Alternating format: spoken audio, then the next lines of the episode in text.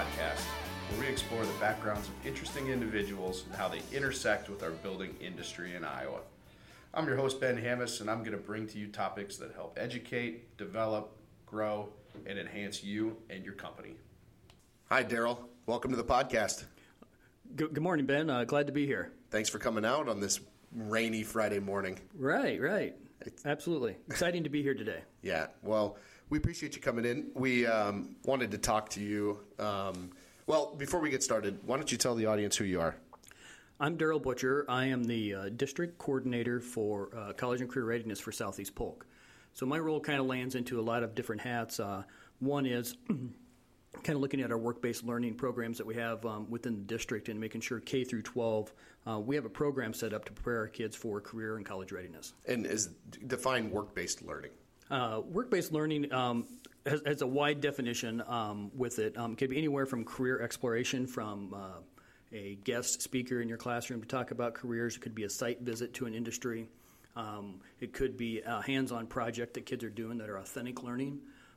Could be registered apprenticeships, could be pre-apprenticeship programs, internships, any work experience. So it has a wide range of things that it kind of catches. And for some of our audience, even me, you know, I'm almost 20 years removed from high school, we didn't have work-based learning. Right. When did work-based learning become a popular item within the education system in Iowa? We were at a conference yesterday, and we learned that Iowa leads the nation in registered apprenticeships. Is that by number of students or number of opportunities? Number of students, number of opportunities. Okay, which is great. If you've looked, Governor Reynolds has really poured a lot into work-based learning lately. Mm-hmm. It's been a big focus from the Department of Education. There are some 15B and 15C monies out there available for schools who do start a registered apprenticeship program. Mm-hmm. We were part of that 15C grant when we opened our diesel mechanic registered apprenticeship up 2 years ago and became eligible for the $25,000, which we used to upgrade our shop to industry standards to make sure our diesel techs that were going out and working with our business partners had the same materials that they were working with within their work. Mm. So it's really beneficial for us. It's also beneficial for our teacher to be part of that program as well. They also learn what the shops are using and go, no, we don't have that here or we don't teach that here.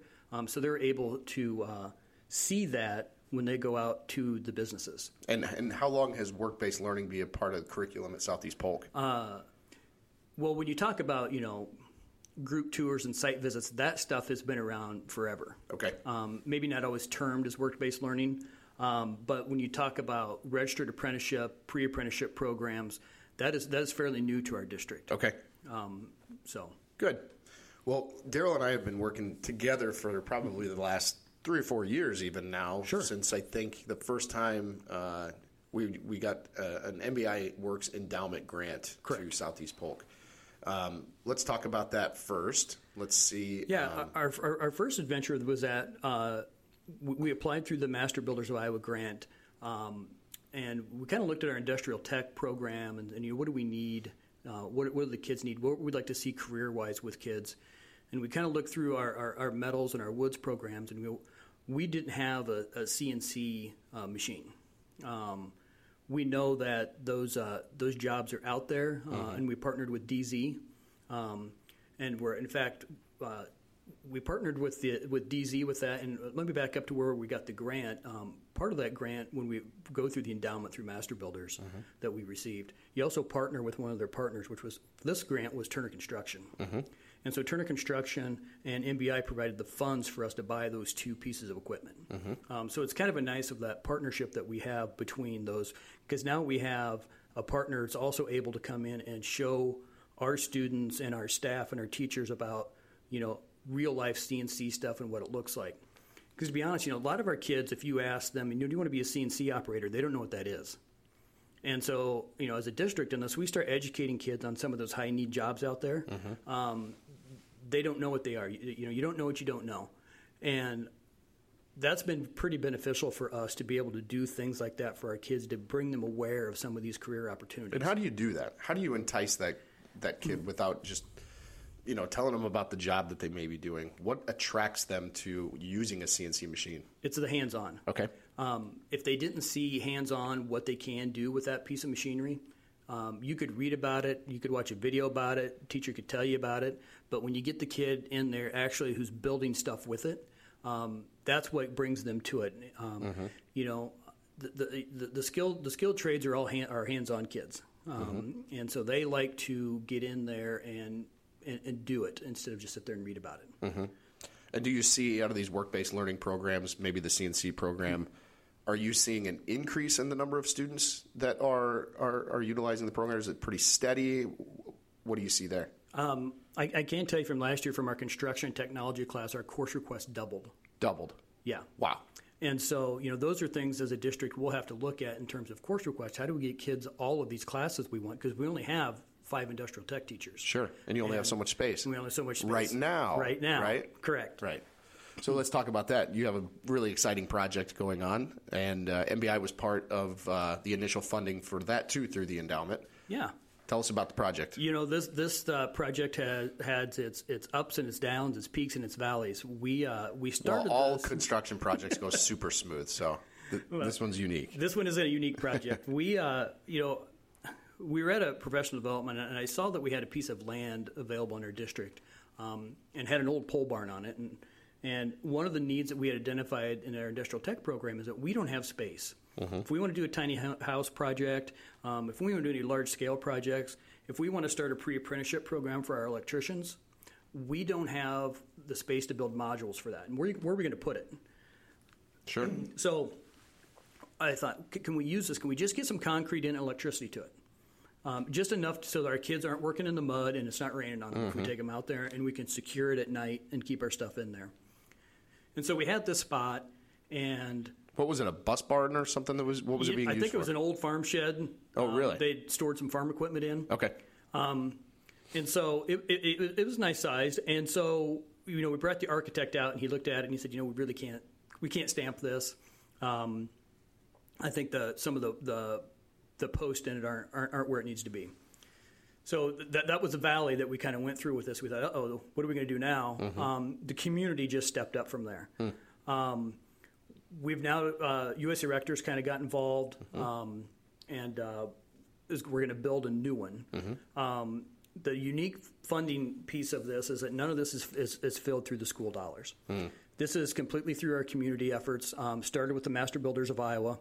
And actually, you know, when we start talking about the funding of this project, you think of a mall, and you have like a JCPenney's or a Yonkers anchor, and Elder Corp was our anchor that we had. And so Elder was involved with this. And as soon as we got Elder involved, we had lots of other businesses that began to say, hey, you know, we'd like to be part of this because we need more than just a concrete and some electric.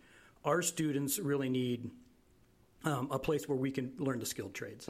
And so our community definitely is out there saying, you know, we need these kids to be in this pathway. Let's build this so we can get them there. So, once we had Elder on board, it really kind of snowballed, excuse me, to where we had Ryan Companies jump in. And Ryan Companies was a savior for me because I had drugged this project to that point, and it got to the point to where, you know, my profession is I'm a school counselor. I'm connecting kids to careers, and I know a little bit about construction, but when they start talking about some things, I was like, you're out of my league with this, and they kind of took over the project management for that. Okay. And so Ryan Companies jumped on board with us, and I'm just going to mention a few. I'm going to mention all of this. So all of these people who right now have already either gave money to this project, and they've donated their time to it, or they've donated material to this project. And so without these guys that has stepped up and really made this project possible, we wouldn't be where we are today. It's just about a $1.1 million building right now. Okay. And we're about 80% funded. Wow. Actually, 79.2% is where we are as of yesterday. Okay. So we've got the Local 33. Jeremy Lundquist jumped on board with us with the donation. Those guys have been instrumental to it. Meta has got in recently with us with the cash donation. Okay. Very important partner with us, especially being in our own backyard. Sure. Obviously, Master Builders of Iowa started this project off with the grant. You know, every construction project needs a restroom. King Thrones stepped up and is going to provide that for us. Ryan Companies, as I had mentioned, Jay Petticord jumped in and provided dumpsters and that kind of material for us. U.S. Erectors with the building, Baker Group doing all the mechanical work for us, Elder Corp doing all the dirt work and sewer stuff, things you don't think about. Mm-hmm. The expensive part of the project. Right. Yep. Grimes Asphalt came in. Good.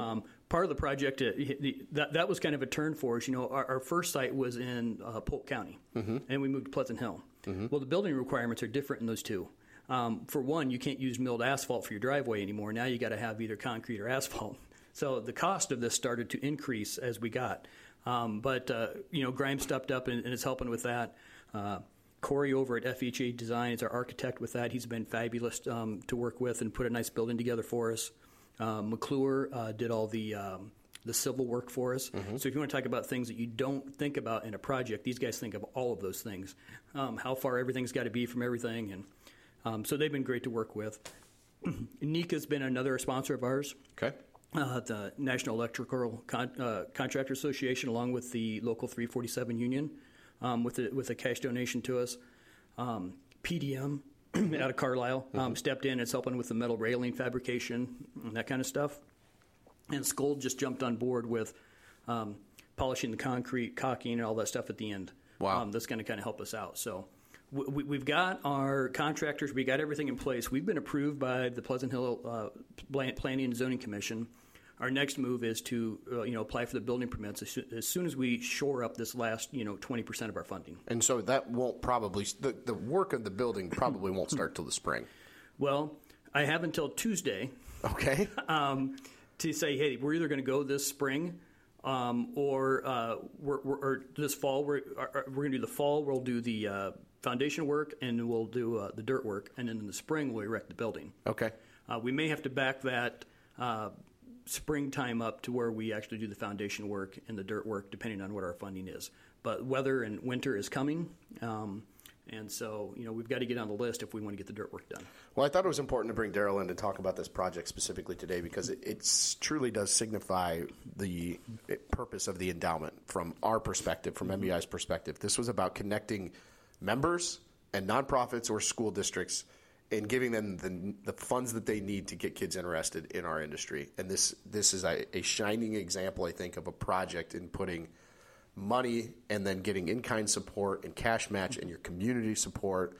And I had a chance to go over and listen to the Iowa Department of Education and Workforce Development in Darrell's program, and you could just feel the whole community's support and effort behind this project, which is really cool to see at a time when we're trying to figure out how to get people always talk about losing the shop class that we used to have. To see these types of projects come back into districts and to see students want to take these types of programs, to us, it's very exciting. Yeah. We were one of 10 schools that the Department of Ed chose to kind of look at our work-based learning program. Mm-hmm. We've been working closely with, Kyle Whitaker through Office of Apprenticeship and through Linda Fandel, the governor's liaison to work-based learning. With this. So we were fortunate to be part of that, to kind of showcase what we can do. And, you talk about, the building provides us an opportunity for kids, and it's that hands-on piece again. Yeah. It gives students, how do you get kids excited about doing stuff? It's you give them that hands-on experience with it. And that's kind of what this building does, is it gets our kids, out of the classroom piece of it and being able to see these things with their hands. Yeah. Okay, so everything's going to go super smooth. You're going to get the final 20% that you need funding for the building. It's going to be wrapped up. Construction's going to be done. We're going to have a ribbon cutting for this building. It opens up. How many students can you put through the program on a semester basis or a weekly basis? What does that look like? How big can it – how many students can it hold? We can, at a time, we can hold up to 50 kids in there. Okay. We look at how we start that building. Our introduction to construction and technology class, or our construction technology class, will be in there. Yeah. Let's back up, I guess, before we go into students. Let's talk about the programs then. Maybe you can tell me the programs that are going to be utilized in the building. Yeah. So that would be our construction and technology class. That is a recognized pre-apprenticeship program through the Department of Labor. Okay. So our kids get direct entry into the Carpenters 106 just by completing and passing that class. Okay. Because we know that kids that go through that class have met a certain level of standards that we've met with the 106. Okay. And so we know that they'll have the edge when they come in to be successful in their program. Okay. Our other piece that we really want to be part of that, and you know we're meeting in November on, is we really want a pre-apprenticeship program out of there with the electricians and the 347. Again, we need that space for modules. We don't have space right now. Our class, our electronics class is in our welding shop. And so you know we have our welding equipment in there. Where are we going to, if we want to expand that and make residential wiring, you know, where are we going to put that? We don't have the space for it. Got it. So the building would be the other spot that we would use that for. Those are our two known programs going in. You know, our district is in a unique position right now because we are building a new 6-7 building in Altoona. And so our high school will go to 10-12, and we'll have an 8-9 building. And right now, our 8-9 building doesn't have any industrial tech space. Mm-hmm. So fortunately, the location of this building is right next to our 8-9 building. So what kind of programs can we build in ninth grade to introduce kids to introduction to some of the skilled trades so that when we get to those 10-12 class, we can get into the more advanced classes that we do offer? Because we do offer a great line of industrial tech classes and programs at the high school. And so it's kind of nice of the fitting that if this new building will sit right next to it. So we can kind of look at that programming with that too. Okay. I only see the use of that building growing as we find niches for that in ways that we can build more interest and excitement around the skilled trades.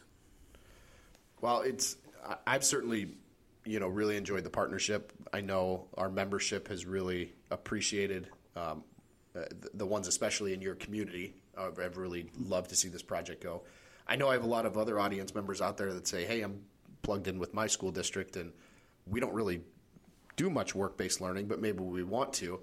Would you be okay sharing your contact information with anybody that wanted to talk to you about that? Absolutely. You know, I'm located at Southeast Polk, so it's Darrell, D-A-R-E-L-L dot Butcher, B-U-T-C-H-E-R, at southeastpolk.org. And if for some reason you can't get that to work, I'm sure if you reach out to Ben, Ben knows how to get a hold of me. We'd love to partner with anybody out there who's interested in getting more students interested in the skilled trades. We find that it's valuable, important. It's great work. We appreciate you. We appreciate Southeast Polk leading the way. Can't wait to see this thing grow and be at the ribbon cutting. All right. Thanks a lot, Darrell. All right. Thanks, Ben. All right. It's been real. Hopefully by now you've heard about the MBI CARES mission. It's this association's effort to tell our members' stories who take pride in the philanthropic, charitable, and nonprofit world. The MBI CARES program allows our members to easily tell that story in one location through our website at www.mbi.build/get involved. It's really very simple. Think of those company efforts throughout the year that are worth highlighting. Perhaps you've done work with local food banks, built a playground for the Children's Miracle Network, or establish your own blood drive. All these and more are great examples of what we'd like you to share with us so that we can aggregate the stories and talk about them in our annual report. By the end of it, we're very confident we're going to be able to tell a really cool story about the construction industry's big, gigantic heart.